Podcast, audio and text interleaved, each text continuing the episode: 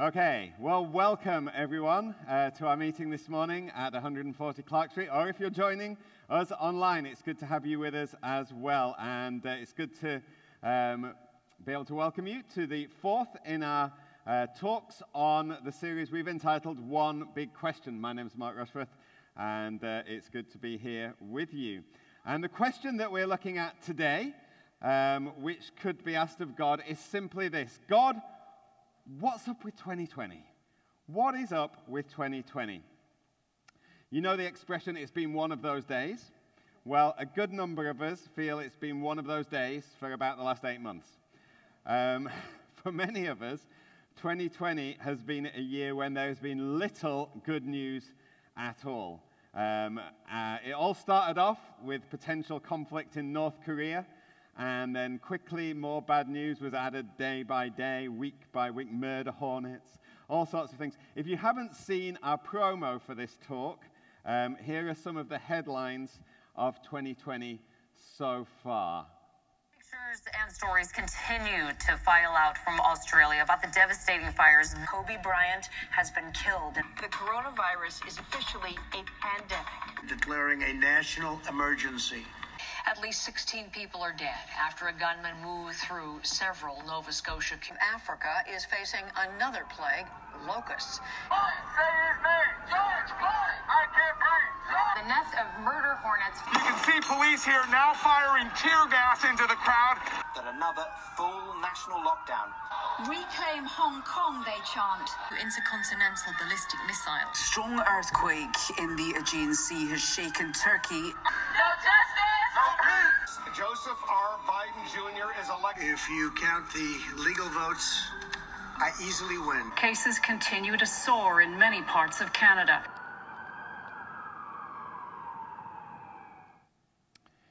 All right. Just a few of the, of the events. That's cheered us all up here. Um, some of those events may have hardly touched us at all.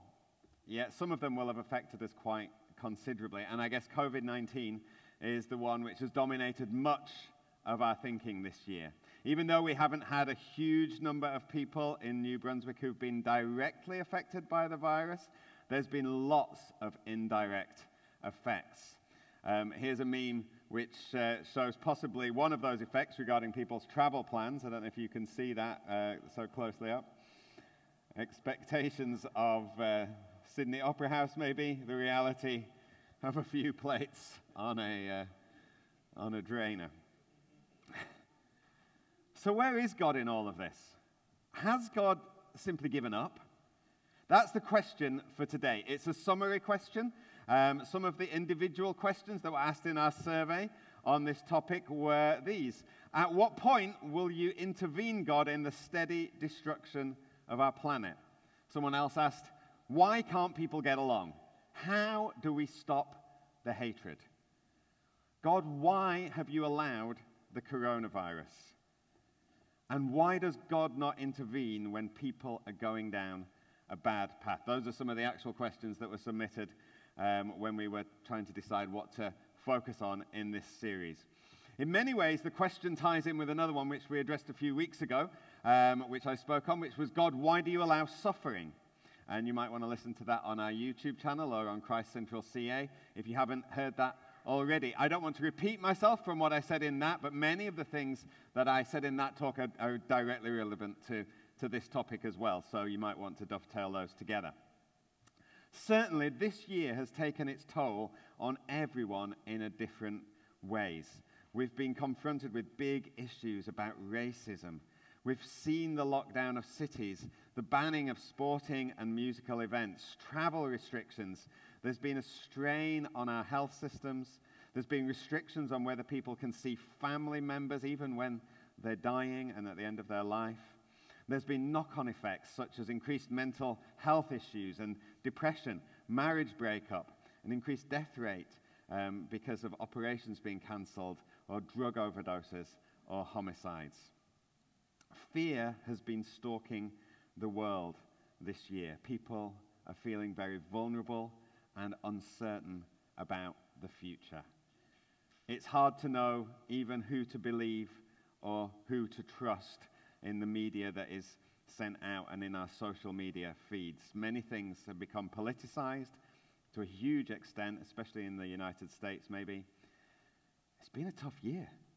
It's been a tough year, especially as many of us have never been through anything like this before in our lives. Yet, historically, certainly it isn't the first time that bad things have happened.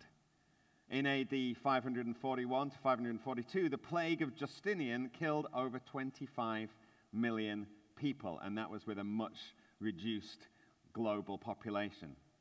In 1346 to 1353, the Black Death killed between 70 to 100 million people. That was just over 20% of the world's population at the time.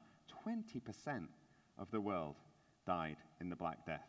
If you go back just 100 years, you had the Spanish, uh, well, first of all, the First World War, followed by the Spanish flu at the end of that. Spanish flu killed 50 million people. Then there was the Great Depression at the end of the 20s, and then into the 30s, and then the Second World War began 1939, lasted until 1945, effects of that lasting much longer. Early on in the 20th century, lots of things fairly quickly after another. But since then, there's been relatively little on that scale, and most of our lifetimes have, have been free of all of these things. Certainly, there's been one or two things that have happened to cause great concern, such as our effect on the environment, but mostly we've got by and life's been pretty good corporately. And then 2020 came. But since then, obviously, this year has been a major time for many people. So, what is God doing in these times? Is He, is he punishing people for their sins? Is He wanting to teach us something? Has God given up on us? These are the big questions that I want to examine this morning and we can examine together. As a society, for the last eight or nine months, we have been very focused on trying to preserve our physical health. But as one thing and another has been stripped away to keep us safe, many of us are realizing that our physical health is increasingly looking like a hollow value when it's devoid of any purpose. Well, what is life about, even if we've got our health? Those are the questions that some people are asking. Some people at first appreciated the enforced pause in our busyness of our lives. They realized that they'd been consumed with work, kids, sporting activities, other things. So it was good to stop. It was good to slow down. But what was going to replace those things? You can only do so many puzzles or bake so many loaves of bread. In, in time, for many, the appreciation of that extra space and time was replaced with a sense of emptiness, sometimes despair. What's life all about? What's my purpose? So let's look at some possible answers as to what God is doing in 2020. And let's see what the Bible has to say about them. That's a good place to look to find out what God thinks. Look at the Bible and what He says. And some of those things might be uncomfortable, some of those things might surprise us. But let's wrestle with what the Bible tells us about God as we look at this. So, firstly, God's judgment. That's a topic which most people these days just do not want to hear about. You think, hang on, we've, we've already gone through all of these things in 2020, and now you're going to talk about God's judgment. Most people don't want to hear about it. It's a lot of controversy over, year, over the years. Don't switch off, I'd encourage us. In the 1980s, the AIDS pandemic began to spread around the world. And since then, it's killed around 32 million people. Um, and actually, still, 1 million people die of AIDS every year. Um, so far, COVID deaths, for context, worldwide stands at just under 1.4 million. Um, so, COVID 1.4 million so far this year, AIDS about a million every year. Um, and it's been going on since the 80s. And at the time that AIDS came to the forefront of people's um, minds, some people began to suggest that AIDS was God's judgment, especially on certain communities whose lives, in their opinion, were immoral. Some people were very, very strong on this, vocalized it, directed a lot of, of quite hateful uh, things, really, that were said to particular communities. And that was one side of it. Other people reacted against that and said, hey, hey, hey, look, of course, this is not God's judgment on these people's sin. what does the Bible say about it? What does the Bible say about that? And we can apply it to today, maybe. Luke chapter 13 and verses 1 through 5 give us Jesus' answer on that. Jesus is talking about uh, people who'd been killed, Galileans who'd been killed by the Romans. And Jesus says this There were present at that season some who told him, told Jesus about the Galileans, whose blood Pilate had mingled with their sacrifices. And Jesus answered, and he said to them, Do you suppose that these Galileans were worse sinners than all the other Galileans because they suffered such things? I tell you, no. But unless you repent, you'll all likewise perish. Or those 18 on whom the tower in Siloam fell and killed them. Obviously, another tragedy that had happened that people knew about a tower falling, killing 18 people. Jesus said, Do you think that they were worse sinners than all the other men who dwelt in Jerusalem? I tell you, no. But unless you repent, you'll all likewise perish. What was Jesus saying about judgment here? He was, he was saying, no, look, the tragic events that brought about their death were not the direct result of their sin. It's not like they'd done something that made them worse than everyone else, and God is coming down and judging them and saying, right, I'm going to kill you. Jesus is saying, don't think that that is the case. But Jesus was also saying, don't think that this tragedy is just one of those things that happened and God has got nothing to do with it. He says, unless you repent, similar things will happen to you. Ooh, that's a hard thing to hear.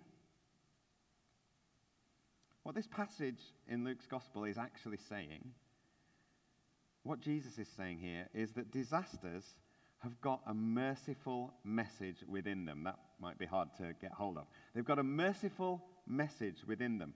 They're telling us this they're telling us the reality that we are all sinners bound for destruction. A disaster that happens grabs our attention. It shakes us from the illusion that we're all safe and that we're going to be immune from tragedy and from death. But it's also a gracious opportunity for us to repent and to be saved while there is still time. I'll explain a little bit more about that in a moment. Jesus is saying, don't talk about those people who've died and try to figure out why it is that they've died. Let's talk about you. The issue isn't their sin, the issue is your sin. That's what Jesus is saying. And we struggle a lot with it. We struggle a lot with it. Listen, we all long for justice to be done in the world, don't we? Many people seek to bring about justice themselves if they feel that it's not going to happen elsewhere, if they feel the courts aren't going to bring about justice. We get distraught, we get angry if we feel that people have got away with something. Even this week, we've seen responses in New Brunswick to the verdict in the murder trial that's been going on. People get angry about it. They have emotions stirred up. They feel that's not right, many people. And you only need to look at people's comments on social media when people have spread COVID 19, maybe because they've not quarantined properly. And you look on the comments section and people are saying, we should find these people. We should fire them from their workplaces. We should force them to quarantine in a secure unit, maybe even for longer than the 14 days. Make them quarantine for 28 days. I've seen all of those comments, even just yesterday, as I scrolled through some of the social media feeds about people who have maybe inadvertently spread COVID 19. And so we're quite happy about that. And we're quite happy about justice to be done if it seems that God is the one who's punishing people too. We use phrases like, oh, well, they're getting their just desserts. Uh, is that a phrase here? It is in England anyway. Close. I meant to check that one beforehand. or we, ha- we say, they had it coming to them. Or we might talk about karma. It's all just karma. It's, you know, what goes around comes around. All of those things. We, we like to feel justice is being done. These people have done something that is wrong and they're getting what they deserve for it. But we only welcome God's intervention in the lives of other people. We don't, we don't welcome it in our own lives. We believe that God should be getting rid of all the evil people around us. That's what was behind some of the questions, really, that were asked. God, when are you going to intervene in people's destruction of the planet? God, why don't you stop the hatred in the world?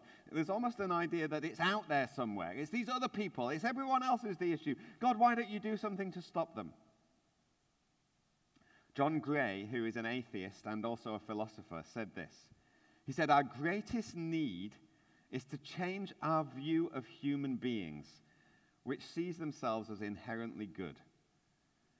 He says, Let's not think of ourselves as being pretty good. I'm, I'm good on the whole. The Bible's even clearer in Romans chapter 3 and verse 23. The Bible says, All have sinned and fall short of the glory of God. It, it, says, There's no one who's righteous, there's no one who's good, not even one. Once we've grasped that we are flawed and that we ourselves can think evil thoughts and we can do evil things, shouldn't we just be asking whether, we shouldn't be just asking whether God is judging the sin of others, but we should be asking, God, why do you tolerate me? Why do you even tolerate me? Why do I not have these things happen to me? Something to wrestle with. The Bible does speak about God's judgment. But the second thing, I believe, follows on from that, and that's God's wake up call. God is calling us on a global scale, I believe, to turn to Him. A word that's often used is the word repentance. All repentance means is simply to change our minds, to change our hearts, so that we love God with all our heart and with all our soul and with all our mind. The Bible tells us that we've exchanged that love of God for a love of lesser things, a love of things that He gave us that were good things, good gifts, even. Um, things that God's graciously provided for us to enjoy creation, um, pleasure, family, work, other things. All good things but we've begun to worship those things. We've begun to focus on those things and have those things. The Bible says it's an, they become idols. That's a word that is often used. They're all good things from God, but we've begun to worship them instead of worshiping the God who gives them to us, the Creator. And now, because of that, creation is falling apart. Natural disasters occur. Our freedom of movement's been taken away. Our business activities have been affected. Our financial security has gone. Our relationships have got limited. For many, are fracturing. All of those things that we might have worshipped, we might have put our hope in, we might have had as our main focus in life, all of those things are being affected in 2020. And one reason God exposes us to this loss is to awaken us to rely on Christ and not on those things. The Apostle Paul says it in one of his letters to the Corinthian church. He talks about the troubles he's been going through. And he says this to the church He says, We don't want you to be uninformed, brothers and sisters, about the troubles that we've experienced in the province of Asia. We were under great pressure, far beyond our ability to endure. We despaired of life itself. Indeed, we felt we had received the sentence of death. We were going through a pretty tough time.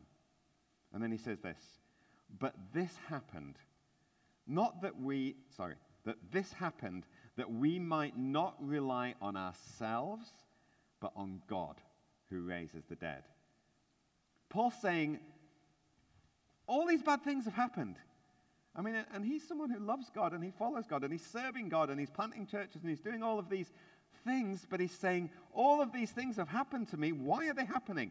And he's, he's come to the conclusion they are happening so that we would rely on God who raises the dead and not on ourselves. That's what he's figured out. They couldn't do anything themselves to make it better, and God had allowed that to happen. In 2020, we've been focused on making sure that we, or those that we love, do not die of COVID 19 primarily. But what are we really doing? We're playing the odds. We're trying to reduce the odds that we will die. For the average American, COVID 19 statistically has increased the risk of dying in 2020 by 10%. So it's 10% more likely that the average American will die in 2020 because of COVID 19. So, of course, We want to get that statistic down. We want to get it down to 5%. We want to get it down to 2%. Eventually, obviously, we want to get it down to zero.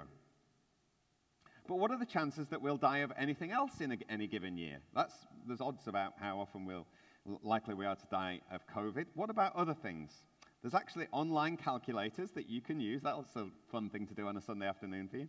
Online calculators to figure out what are the odds you're going to die within the next year. okay, so I did it. I'm 51. You've got to put your age in. Some are really detailed. You've got to put all your lifestyle things in as well. I just did a simple one. I'm 51. It said the odds of me dying, just generally, outside of COVID, in the next year are 1 in 223. 1 in 223 chance that I will die uh, within the next 12 months. I thought, well, what about if I was 70? So I put 70 in. By the time you're 70, your odds of dying within a year are down to 1 in 42. 1 in 42 chance that you're going to die within the next 12 months. By the time you're 80 years old, it's 1 in 15. 1 in 15. And let me tell you, the odds of us dying at some point in our life are 1 in 1. We're all going to die. The point is, we were already sentenced to death before COVID 19 even appeared. And actually, many of us were destined, are destined to die in painful ways. That is the harsh reality. Now there's just one more painful way, which has been added to a number of other painful ways and existing ways that we might die. So, is COVID 19 God's loudspeaker to the world to say, at some point, you know, everyone's going to die? At some point, you are going to die. Are we only putting all of our hope into trying to avoid death by COVID or to reduce the odds that that's going to happen? Jesus told a parable about two men who built houses, which was symbolic of their lives. And trouble and disaster came to both in the form of wind and waves in the parable he, he talked about. He said, One house, one life, was built upon sand.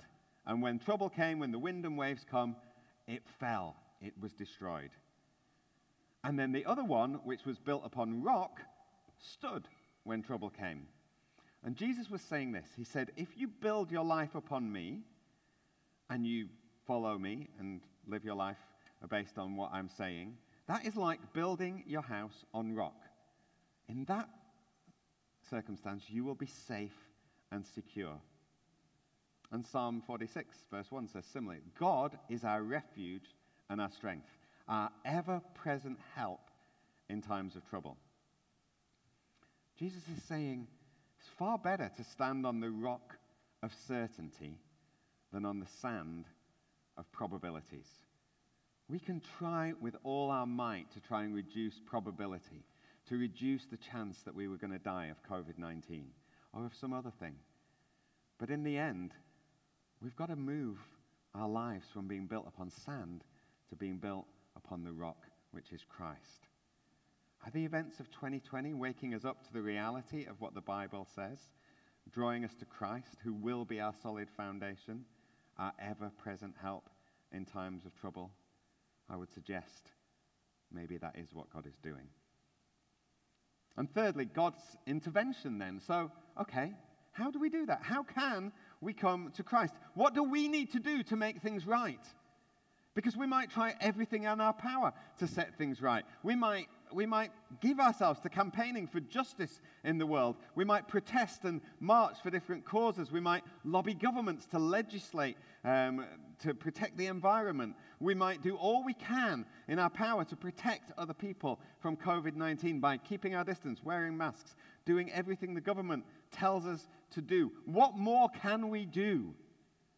We need God to intervene because all of these things don't seem to be enough. The good news is God has already intervened.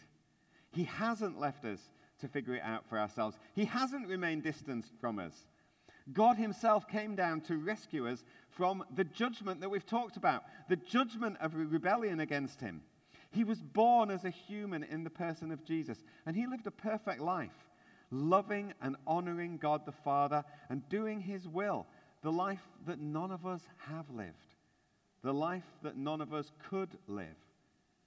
He showed us how it should be. He showed us what that life was like, but He also showed us we couldn't do it. He showed us the bar was set too high. He told us in the Sermon on the Mount, it's not good enough to say, I've never killed anyone. He said, but even if you're angry with someone, um, you're going to be judged. He told us it's not good enough to say, I've never committed adultery. He said, you're going to be judged for your lustful thoughts. And we're left thinking, huh? The bar is set too high. And he intended to tell us that. He intended to show us it wasn't good enough. We can't live to that standard because then on the cross, Jesus was punished. Not for anything he'd done, he'd lived the perfect life, remember, but for what we had done. And in taking the punishment for our sin, he exchanged it for his righteousness, his goodness that he had. He exchanged it for the relationship with the heavenly Father that he had. So now, when we come to God, the Father, and when the Father looks at us, he doesn't see our sin, he sees Jesus as perfection. And he loves us, and he accepts us. We can come to him on the basis of that, on what God has already done and what we could never do. And his resurrection shows us above everything else that death has been defeated. That's what we've just been singing in that song, Raise a Hallelujah. Death is defeated. The king is alive. The odds of one out of one people dying are torn up.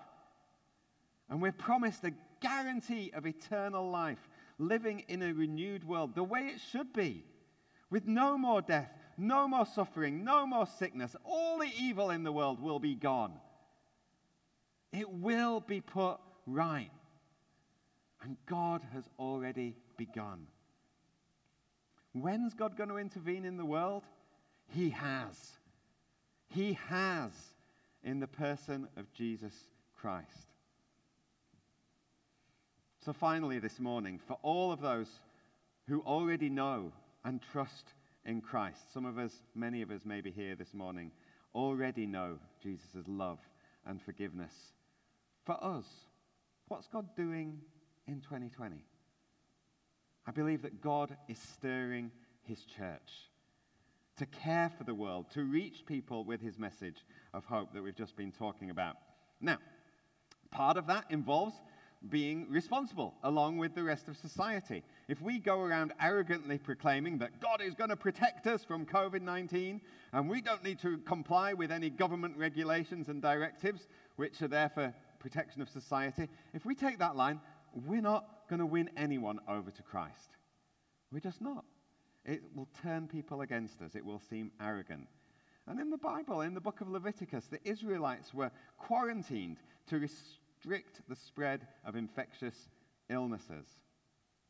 It's not something which is anti God to do those things.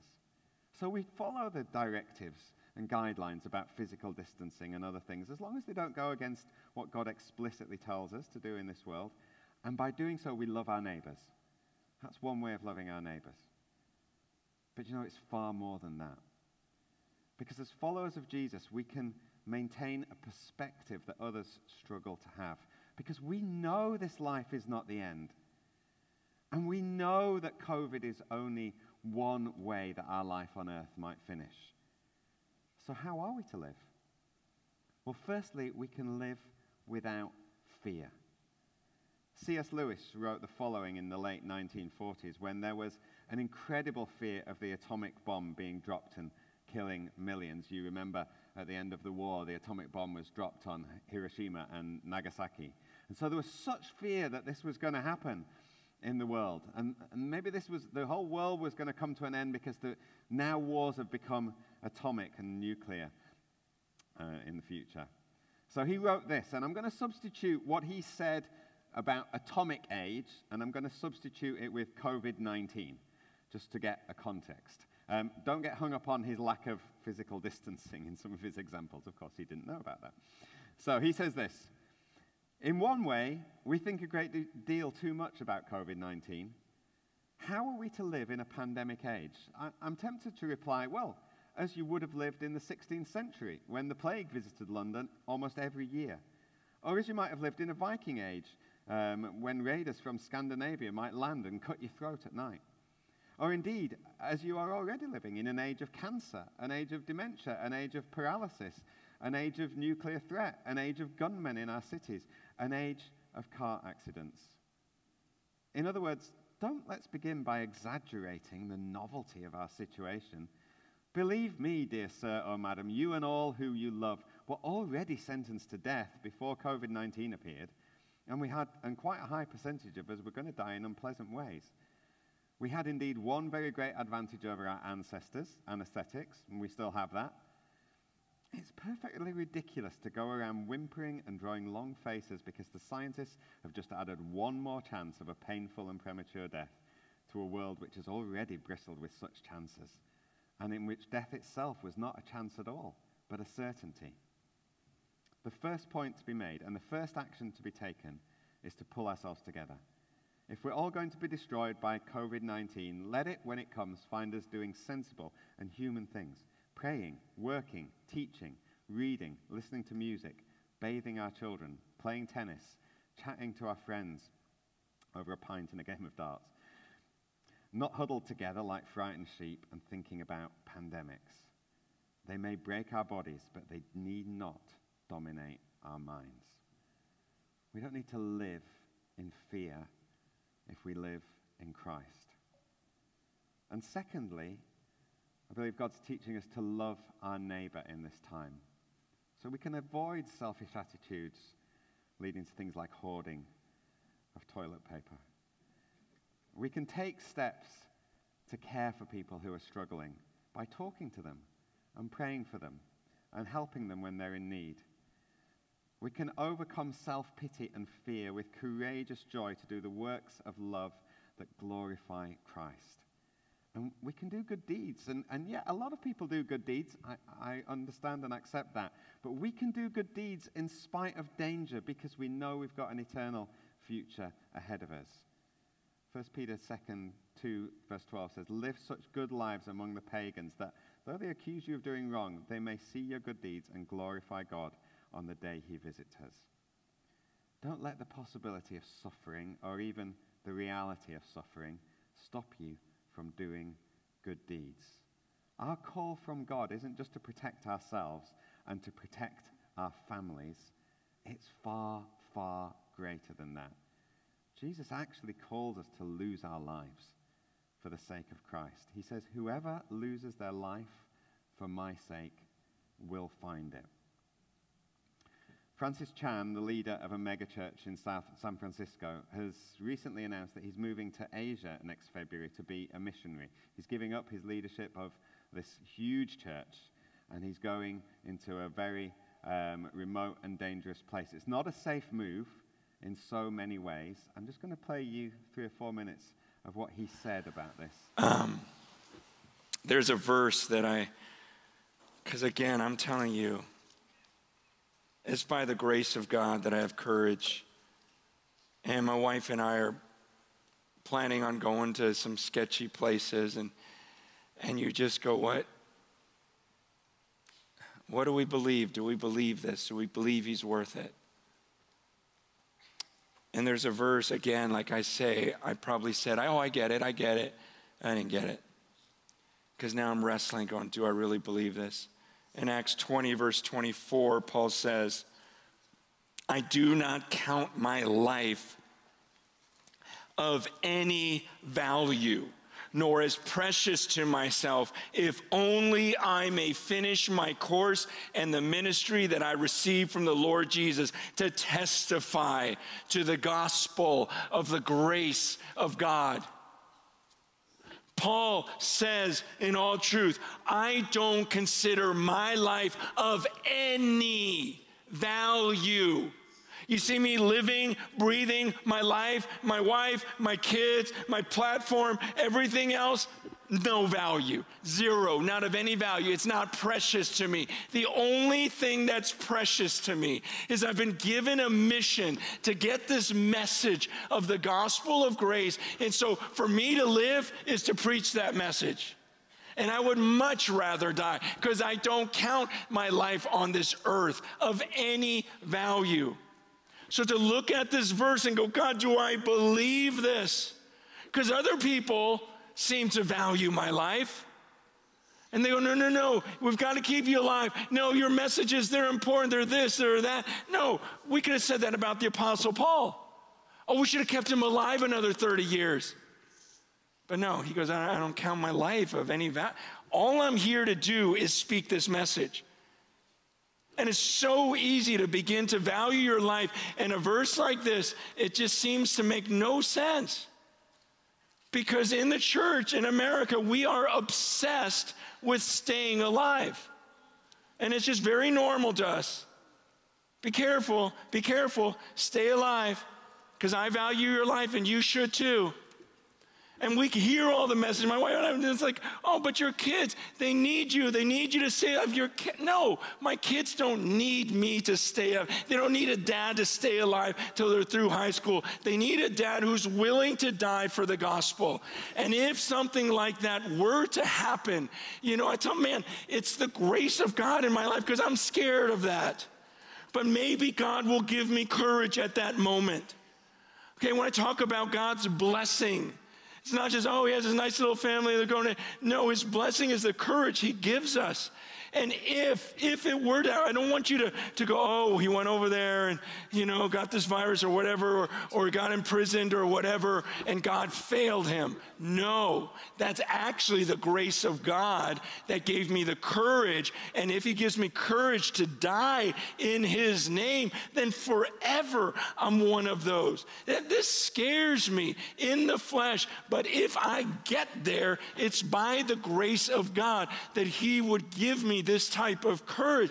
And I just say that because this is the safety in the Christian life that for me to live is Christ and to die is gain.